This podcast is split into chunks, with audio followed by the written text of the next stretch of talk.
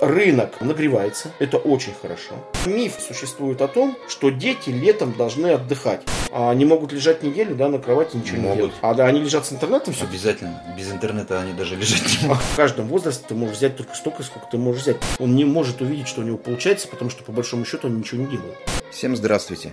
Это подкаст «Профессионалы образования», в котором практики и теоретики образования, менеджеры и педагоги обсуждают вопросы, которые интересны тем, кто учится сам или кому не безразлично, как и чему учатся наши дети. Наш собеседник – доктор философских наук, главный научный сотрудник Федерального института развития образования, Российской академии народного хозяйства и госслужбы при президенте РФ Александр Анатольевич Попов. А меня зовут Андрей Дерябин. Тема этого выпуска – летний образовательный отдых детей. Когда я был маленьким, я тоже отдыхал в пионерских лагерях. Нам тогда приходилось туго. Спали в самодельных шалашах, готовили пищу на костре, сами таскали воду, сами стирали. Очень были неустроены в бытовом отношении. А теперь оглянитесь вокруг. Какие вам корпуса понастроили. Какие газоны разбили. Водопровод, телевизор, газовая кухня, парники, цветники, мероприятия. Дети, вы хозяева лагеря. От вас что требуется, друзья мои? А действительно, если посмотреть вокруг сейчас, летние программы по хип-хопу, дзюдо, программирование, футбол, промышленный дизайн, мультипликация, архитектура, предпринимательство, фильммейкинг, управление квадрокоптером даже есть. Десятки программ. Действительно все так хорошо? Нет. Почему нет? Значит, у нас э, в стране, я имею в виду в России, в Советском Союзе, летний отдых детей а, имеет три, ну, ты сказал, три с половиной этапа своего развития. А вот, э, значит, тот этап, о котором говорится в фильме, это конец первого этапа и начало второго этапа. Когда функция э, летнего отдыха главным образом заключалась в том, чтобы э, ну, детей вывести просто из городов, поскольку делать в городах было нечего им, да. Первый момент. Насколько эти лагеря были оздоровительными, это еще большой вопрос, но считалось, что если ребенок вообще существует на природе, а не в городе, это уже само по себе некоторое оздоровление. Но естественно, что как э, лагеря, так же как и все дополнительное образование в Советском Союзе, а тогда еще даже в молодой России, он еще не назывался Советским Союзом, был под эгидой пионерской организации. Пионерская организация у нас родилась, еще Советского Союза не было. Была Советская Республика? Республика, да. И там главная проблема заключалась в том, что дополнительное образование создавалось по причине того, что у женщин рабочий день стал 8 часов. До этого он был 4 или 6 часов. Если, по-моему, у женщины были маленькие дети, он был 4 часа, а если большие, то 6 часов. А когда сделали 8 часов, но детей некуда стало девать. И ввели группу продленного дня, и подумали, подумали, и на пионерскую организацию э, дали функцию дополнительного образования. Поэтому у нас все учреждения дополнительного образования назывались либо дома, либо дворцы пионеров и школьников. Пионеров, прежде всего, да. Насколько я слышал, и детские сады с этой же целью были Естественно, конечно. созданы. Это был индустриальный э, проект, он возникает в индустриальную эпоху. То есть такая камера хранения для детей, чтобы они В известном мешали. смысле это камера хранения.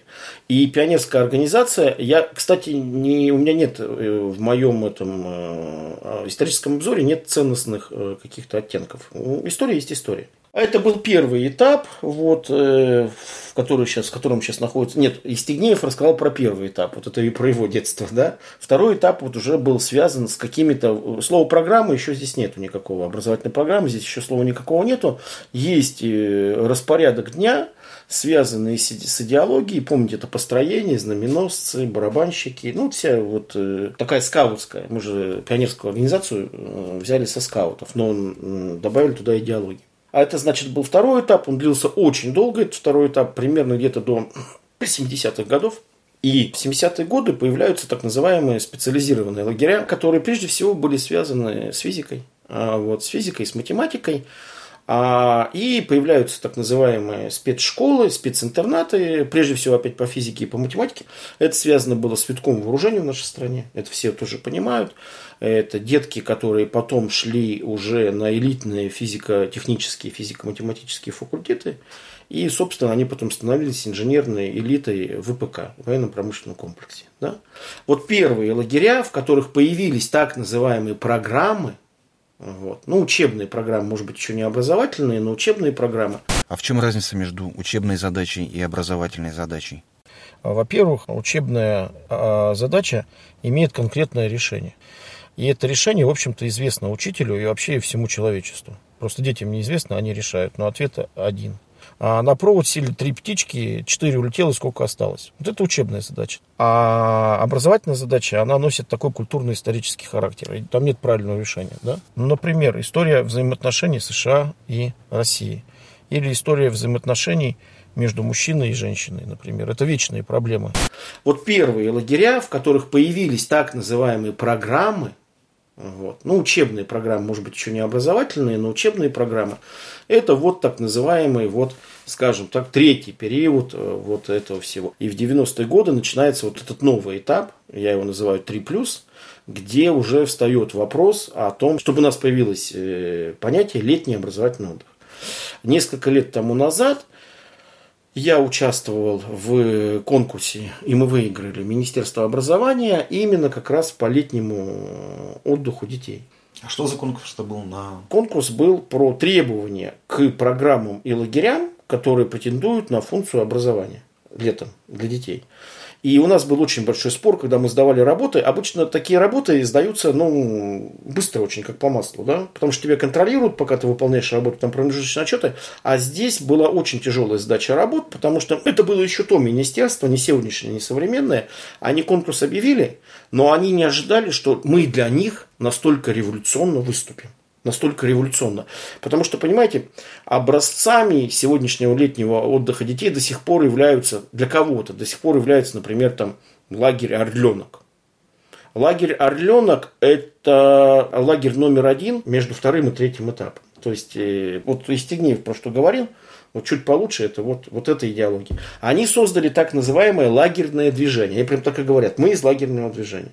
Вот отсюда все эти песни, как хорошо, что все мы здесь вместе собрались – и так далее, и так далее. Коллективно-творческие дела, КТД. Они как раз укоренились вот в том поколении лагерного движения. Не в том, в котором я сейчас работаю, не я образовательная программа. У нас главное понятие это образовательная программа, а у них были коллективно-творческие дела. И чтобы вы так понимали, у них эти дела, э, это было, было продолжение кружкового движения. Это были кружки.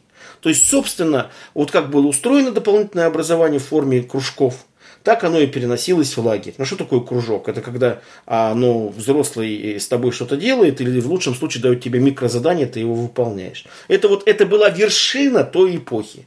Вершина той эпохи, которая в 80-е годы начинает уже терпеть определенный кризис. Ее уже начала вот немножко поддавливать вот эта идеология тематических лагерей, я бы так сказал. В советское время это были единицы, их почти не было. А лагерь «Орленок» а, до сих пор является флагманом, до сих пор является флагманом этого самого а, кружкового движения или просто лагерного движения. Поэтому, кстати, заметил бы, что многие программы м, современные э, его обходят. А, очень Артек, новый Артек растет со страшной скоростью в сторону именно образовательных программ не только инфраструктура, там, конечно, инфраструктура, а Артек, то, что оставили нам наши соседи, Украины, я имею в виду, был в таком в полуразгромленном состоянии. Там где-то 50% э, зданий уже не функционировало. То есть в страшном состоянии все это осталось. И мы его восстановили не только а, с точки зрения инфраструктуры, но еще с точки зрения а, содержания. Я был первый, э, ну так сказать, как ученый, да, а, который писал концепцию Артека. Я, я даже, знаете, вам скажу так, что, наверное, на планете Земля надо еще и поискать а, подобный комплекс, детско-юношеский комплекс, потому что там ведь и обсерватории есть, и там есть а, свои пароходы, которые занимаются исследованием, да, ну и так далее. Кстати, в этом смысле приведу пример э, с лагерем, который находится всероссийским, который находится в противоположной стороне, лагерь «Океан». Это во Владивостоке? Это во Владивостоке, да. И там все больше и больше программ, сейчас носит образовательный характер, и очень много программ связано с океаном, в прямом смысле слова. Дети исследуют океан. Очень сейчас интересную нишу стал занимать лагерь «Смена». Он тоже всероссийский, с таким же статусом, как э, «Океан», как «Орленок». Э, он находится под Анапой на Черном море, да, и они создали квантарианские модули, модули по инженерным технологиям. И фактически, фактически лагерь смена полностью перешел на образовательные программы. То есть его расписание состоит из таких-то образовательных программ, и заинтересованные дети туда попадают. Но а попадают они через разные механизмы, сейчас не суть про это говорить. Так называемое лагерное или кружковое движение отходит сегодня на второй план. Этим уже никого не удивишь. А родители понимают, что просто времяпровождение в лагере – оно на сегодняшний день не является столь актуальным. И это миф существует о том, что дети летом должны отдыхать. Ну, давайте так, они должны отдыхать, но весь вопрос заключается в том, что такое отдых. Все люди понимают, что отдыхать это не значит лечь на кровать и лежать. Ну, человек не может так, да? Отдых. Многие подростки могут. А они могут лежать неделю, да, на кровати ничего могут. не делать.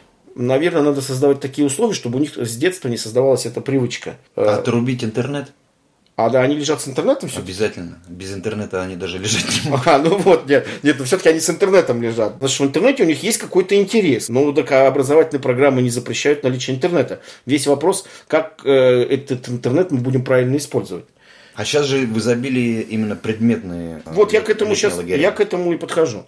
Таким образом, значит, когда первая волна началась этих образовательных программ, когда родители стали понимать, что отдых это смена деятельности, да, ну, человека, когда отдыхает, главная смена деятельности, да, другой его формат.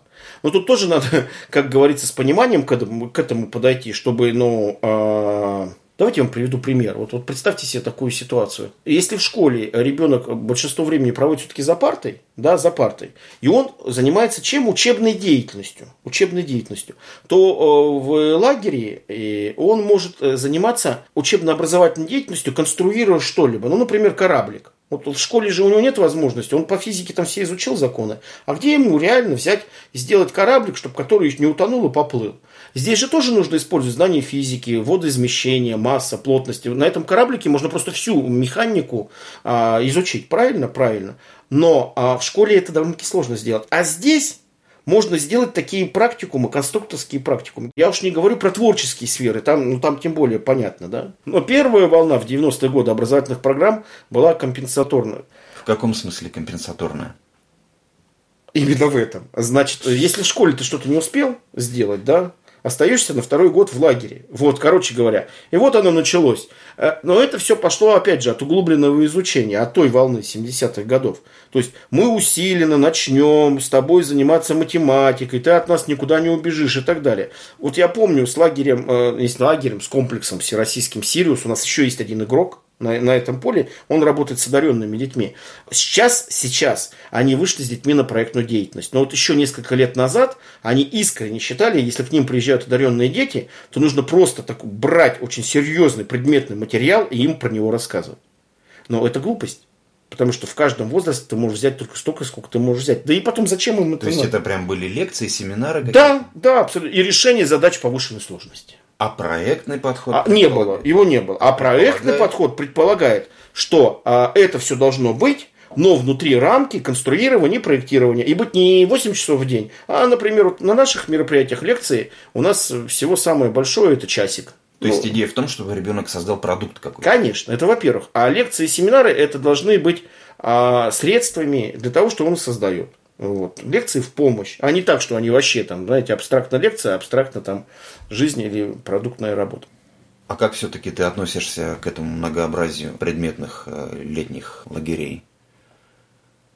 Ну, это положительное явление, оно, ну, как бы оно само по себе уже положительное явление, что наконец-то у нас стали понимать, что лагерь детский это вот, ну, как бы не только пятиразовое питание, значит, купание, да, и там, ну... Дисциплина. Дисциплина, да. И знаете, у нас даже, по-моему, еще остался показатель привеса детей. То есть их взвешивают в начале и взвешивают в конце. А у нас э, осталась ситуация в стране следующая. У нас, когда тендеры разыгрываются на лагеря, у нас, к сожалению, тендер получает до сих пор э, лагерь-база. Понятно, да? То есть не команда получает тендер, которая содержательная, а лагерь-база. И когда директор лагеря получил эти деньги, он начинает что делать? Он начинает экономить содержание, потому что он отвечает за безопасность детей, за еду, но и за комфортные условия. А он особо-то не отвечает за образовательную программу. И очень часто у нас возникает ситуация, когда приезжают просто так называемые пионер-вожатые, это, как правило, студенты – им денег платить много не надо, им, э, если это еще где-нибудь на море, им самим интересно туда съездить, да, такие волонтеры. Но это ты говоришь про государственные. Это про государственные, да, и там часто вообще никаких э, предметностей вообще не существует. Поэтому, когда я говорю о предметных, когда ты, вернее, говоришь о предметных лагерях, это само по себе уже хорошо. Все, это уже хорошо, это уже шаг вперед. Дальше надо смотреть, как они организованы. Проблема выбора теперь стоит. Ну, это, это прекрасно.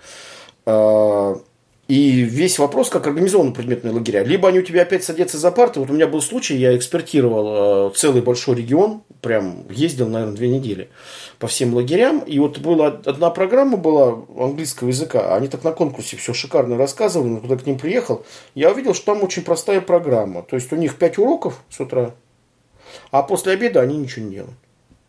Вот. Ну, купаются, бегают по лесу. Ну, в общем, все, точка, да? Безобразие. Безобразие даже не во второй части, а безобразие в первой части. Потому что пять уроков, просто пять уроков, как в школе. Но английский язык, у нас же известно, что у нас в стране нет э, обучения нормального английскому языку. Сколько не учи ребенку, он все равно знать не будет существующими методами. Я-то думал, что они поменяют технологию обучения в лагере, потому что в школе это трудно сделать. Нет, это те же люди из школы приехали, выяснили, какие дефициты у детей и просто провели уроки на эту тему. Все. Потом они уезжают, и дети остаются там с вожатыми, и все, короче говоря. Поэтому вопрос, вопрос во многом в образовательной программе и в технологии, которая там разворачивается.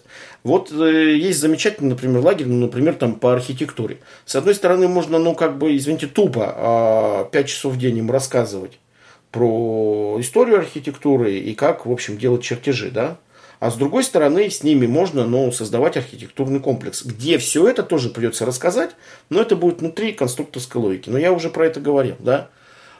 Поэтому, конечно, сегодня у родителей а, огромное, а, ну, стоит только один раз набрать в каком-нибудь поисковике слово летний образовательный лагерь или летний лагерь для ребенка, и потом тебе будет приходить каждые 10 минут в лучшем случае это все будет валиться, и как, э, как это сделать. Я как вот специалист, собственно, мне достаточно для экспертизы, ну, 5 минут, ну, даже меньше, наверное, да. Если есть материал, если есть сайт, 5 10 я, я смотрю, кто что делает и так далее, я могу уже сказать. Любая нормальная команда, работающая э, в лагерях на рынке, должна предоставить так называемую образовательную программу, из которой будет видно, чем ребенок занимается каждый день.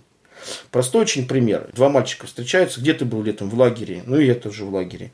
А, что ты делал? Ну, один говорит, ну, вот мы пели, танцевали, мы рисовали, мы купались, мы там решали кросс кроссворды, ребусы. Прекрасно провели время.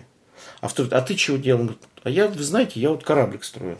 Он говорит, и все? Ну, все. Он говорит, то есть? Ну, говорит, ну, этот, говорит, который кораблик строил. Ну, говорит, мы его построили, у нас еще оставалось три дня. Ну, он нас утонул. Но за три дня мы потом его построили, он поплыл. Он говорит, все? Он говорит, все. Нет, подожди, что вы делали? Он говорит, мы тоже пели, танцевали, плясали, чертили, мастерили. Мы делали все то же самое, что и ты. Но только мы строили кораблик. А что делал ты, мне, говорит, непонятно. Как родителю, глядя на веб-сайт летней школы, угу. глядя на ее расписание, глядя на ее программу или то, что они э, считают программой, угу. Э, сделать правильную оценку, правильный выбор? Что там должно быть? Лакмусовый вопрос, который можно задать устроителям программы или попытаться вычитать у них на сайте, что делают дети. Не что делают взрослые, а что делают дети. Все, вопрос обезоруживающий. Они ответят, вот с 10 до 2 они изучают питон, потом э, у них перекус, Угу. Потом они опять изучают питон. Я понял. И делают практические упражнения, потом у них обед. Вот. А ответ э, почти неправильный. Вот слово изучают, это метафора, да? Изучать можно в разной форме.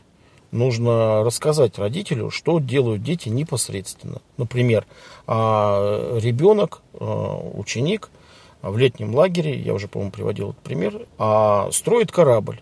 Причем он строит корабль, а конкретно этот ребенок, он проектирует мачту основную. Проектирует, своими руками стругает ее из дерева и крепит. Вот это ответ на вопрос, что делал мальчик Вася в лагере таком-то. Угу. Вот. Вот в этом смысле. Когда он изучает питон, вопрос, как он его изучает. Что он делает с ним, да? И что, что, в что будет, какой будет продукт в результате? А, а второй вопрос, какой будет продукт в результате, созданный самим ребенком.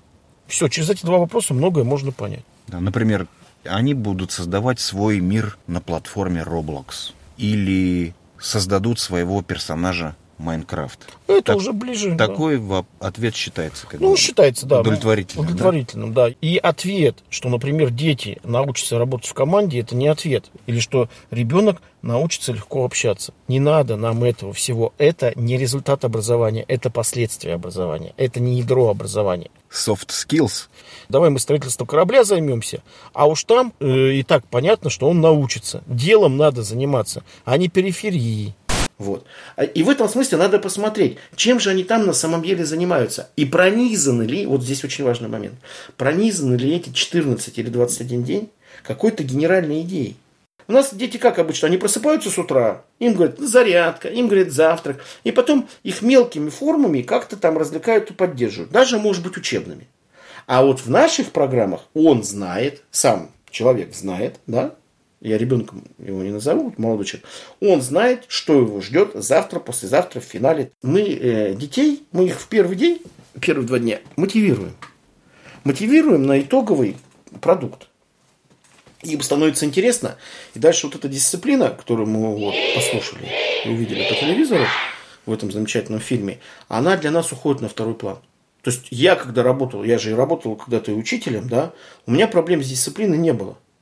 Почему? Потому что, ну, дети были заинтересованы моим предметом, я физику преподавал, да, и они работали. А как их заинтересовывает, вопрос второй, это вопрос педагогических технологий. Да? А они должны делом заниматься, они должны увидеть, а, а, ну, немножко я сейчас на другую тему, но они должны увидеть себя как в зеркале другого человека, в данном случае взрослого, когда они видят, что у них что-то получается, у человека крылья. Э, а наше же ведь образование так устроено на сегодняшний день, он не может увидеть, что у него получается, потому что по большому счету они ничего не делают.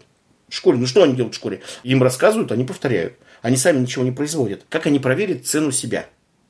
Я тут где-то в одном посте э, написал, что огромное количество населения у нас занимается ФДП, эффективно демонстрационным продуктом. И вот, э, и, к сожалению, наше образование во многом это ФДП. И вот чтобы летом это не происходило, надо, конечно, во многом опираться на, и на потребности родителей, и на потребности самих ребят, и, конечно, на потребности ну, будущего, которых ожидает. Таким образом, значит, происходит следующая ситуация, что сейчас постепенно, постепенно, постепенно вот эти вот прямые предметные программы переходят у нас в метапредметные. Теперь смотрите, вот моя площадка, например, чем мы занимаемся, Российская компетентностная олимпиада по управлению, наша программа посвящена вопросам э, управления. А нет же такого предмета в школе. Мы занимаемся конструированием, э, я пишу в своих статьях и в докторской диссертации, это называется конструированием социокультурных объектов с детьми. Я предлагаю называть это гуманитарный хакатон. Ну, в известном смысле то, что мы делаем, э, наверное, называется хакатоном, э, только гуманитарным, потому что это термин, как я понимаю, из технической сферы пришел, да, вот из технологической сферы. Я вообще считаю, что базовый процесс будущего образования, современного и будущего, это конструирование. То есть существует для маленьких детей теория учебной задачи, для подростков теория проектной задачи, а для старшеклассников это теория вот как раз вот э, культурно-исторической задачи или конструирования. Образовательная задача, она носит такой культурно-исторический характер. И дети в этом смысле работают а в истории, и эта задача имеет мотивационный самоопределенческий характер. Что это означает? Это означает, что с помощью образовательной задачи ребенок погружается в ту сферу в будущем, в которой он будет жить и работать. Ведь на самом деле, а что такое самоопределение? Самоопределение это не выбор профессии или специальности в ВУЗе, это выбор проблемы, с которой будет работать человек. То есть они должны создавать уже образы общества, государства, в котором хотят э, жить. Вначале это такая как бы прожект мечта, ну а потом эти люди будут э, в политике, в экономике это создавать. Это как код, как ментальный код. И образование занимается формированием ментальных кодов. Кстати, между прочим, в отличие от, обучения. Потому что обучение – это передача существующих формул, э, алгоритмов поведения жизни и инструментов. А образование – это формирование а, образа будущего. Все часто говорят образа себя. Я говорю, нет, ребят, не только образа себя, это образа будущего. Потому что человек, он и себя и подстроит под это будущее. А если у него нет образа будущего, да, если он будет думать, что жизнь будет устроена через 20 или 30 лет так же, как сегодня, он проиграет. Советский Союз в 90 году, в 90 году разрушился. Это было 30 лет назад. Ну вот. Общество капитально поменялось у нас. О чем речь? И то, что оно еще поменяется через 30 лет, естественно. И не потому, что у нас будут новые компьютеры и новые телефоны. У нас будет новая политика, новая экономика. Я даже думаю, что у нас, может быть, будет даже другой президент. Может быть. И этика будет новая. Отношения будут новые между людьми. А как к этому подготовить? Подготовить к этому можно только одним способом. Это э, метапредметный способ, когда ты собираешь разные предметности, экономику, географию, обществознание, но строишь с ними то, чего нет, то есть метапредмет. И вот такие ростки сегодня пробиваются. Вообще в сфере образования нас ждут очень быстрые и, с моей точки зрения, очень интересные изменения. Речь сейчас про государственную программу. Государственную программу, федеральную образования. дополнительного образования, да. А, к сожалению, у нас несколько есть э, барьеров. Если интересно, я сейчас с летним отдыхом это свяжу. Но вот нормативный барьер в летнем отдыхе это связано с тем, что нам нужно разделить все торги. То есть у нас сегодня торгуются, к сожалению, лагеря и базы у нас не торгуются содержательные программы. И поэтому, если есть какая-то содержательная программа, либо как наша, либо там, извините, по архитектуре, либо еще какая-то, они сами на торги прийти не могут. Вот, вот в чем момент. И вот сейчас, вот то, что Министерство образования первый раз сделало с цифровыми технологиями, там, значит, очень интересная ситуация. Вот, чтобы вы понимали, норма творчества иногда дает колоссальные содержательные последствия изменения. Значит, в начале была версия, что на конкурс идут только базы. Только базы. И, значит, мы долго очень вот это объясняли, то, что я сейчас объясняю, что это неправильно, что у база, а, она как у нее база, она и есть база, это материальная. И мы добились того, что на конкурс могут идти не только базы, но и команды, но правда с лицензиями. Юрлицо с лицензией. И юрлицо с лицензией себе подбирает лицензированную базу. Уже ситуация немножко сменилась. Уже сменилась. А представьте себе, если вообще на торги разрешат во всех регионах идти людям – содержательным командам. И им, когда они победят, чиновники будут обязаны предоставить соответствующую базу. Как все перевернется, можете себе представить? Как все перевернется? Это же тогда мы, родители, мы станем меньше платить, потому что сейчас это возможно, то, что я рассказываю, только на рынке. А на рынке мы платим за что? Мы платим и за образовательную программу, и за питание, проживание ребенка, и за безопасность. То есть мы не можем туда путевку-то купить, понимаете, в чем дело? Государственную, где есть льгота. Понимаете, в чем дело? А, а в государственную программу у нас есть большая льгота. И тогда эти, эти, эта ну, путевка, она стоит для семейного бюджета совсем ничего. А ты хочешь хорошую программу отдать, а она на рынке находится. И ты платишь за все. Ну, сейчас э, пятидневная программа в Москве, пятидневный летний лагерь, управление квадрокоптером. Да. Или программирование. Да стоит примерно 25 тысяч рублей. Ну, это много. Это, э, это лагерь дневного пребывания? Да. Это очень много. То есть, смотрите, если это лагерь дневного пребывания, он при какой организации существует? При государственной или нет? Это коммерческий, коммерческий естественно. лагерь. Ну, соответственно, смотрите, то есть здесь мы платим за, скорее всего, за аренду помещения, да. Да, за питание и за образовательную программу. Ну, представьте себе, за 5 дней 25 тысяч рублей. Ну, какая семья даже в Москве может себе это позволить? Это, я скажу так, средний класс плюс может себе это позволить, да? Да. Да. Ну, вот и все. Это ограничение. А в государстве нет такой программы. Нормативную базу должно создавать государство. Почему Скандинавия такая успешная? Ну, понятно, что у них есть нефть, газ, но у нас тоже есть нефть, газ. Потому что у них финансово-экономические технологии и гуманитарные технологии у них развиты, они обращают на это внимание. Вот мы сейчас в этом смысле выходим из феодального строя, мы выходим. Только-только. И здесь вот сейчас нормативная работа одна из самых важных, чтобы отрегулировать эти отношения. Чтобы у нас не было, чтобы мы платили 25 тысяч за 5 дней. Что, если в этой части подвести некоторую черту, я считаю, что рынок а, нагревается, это очень хорошо, это очень хорошо, и в этом смысле у нас есть э, игроки. Но государство должно создавать условия, чтобы у нас так не получилось, что обеспеченная часть населения может себе позволить квадрокоптер и школу по архитектуре, да, за такие вот деньги. А население, которое ориентировано на социальные гарантии, себе вообще ничего позволить не может, а может себе позволить только тот лагерь, который вот мы видели сейчас по телевизору, да. Вот, то есть первого поколения. С нами был доктор философских наук Александр Анатольевич Попов. Это был подкаст «Профессионалы образования». Слушайте нас, подписывайтесь на нас. До новых встреч.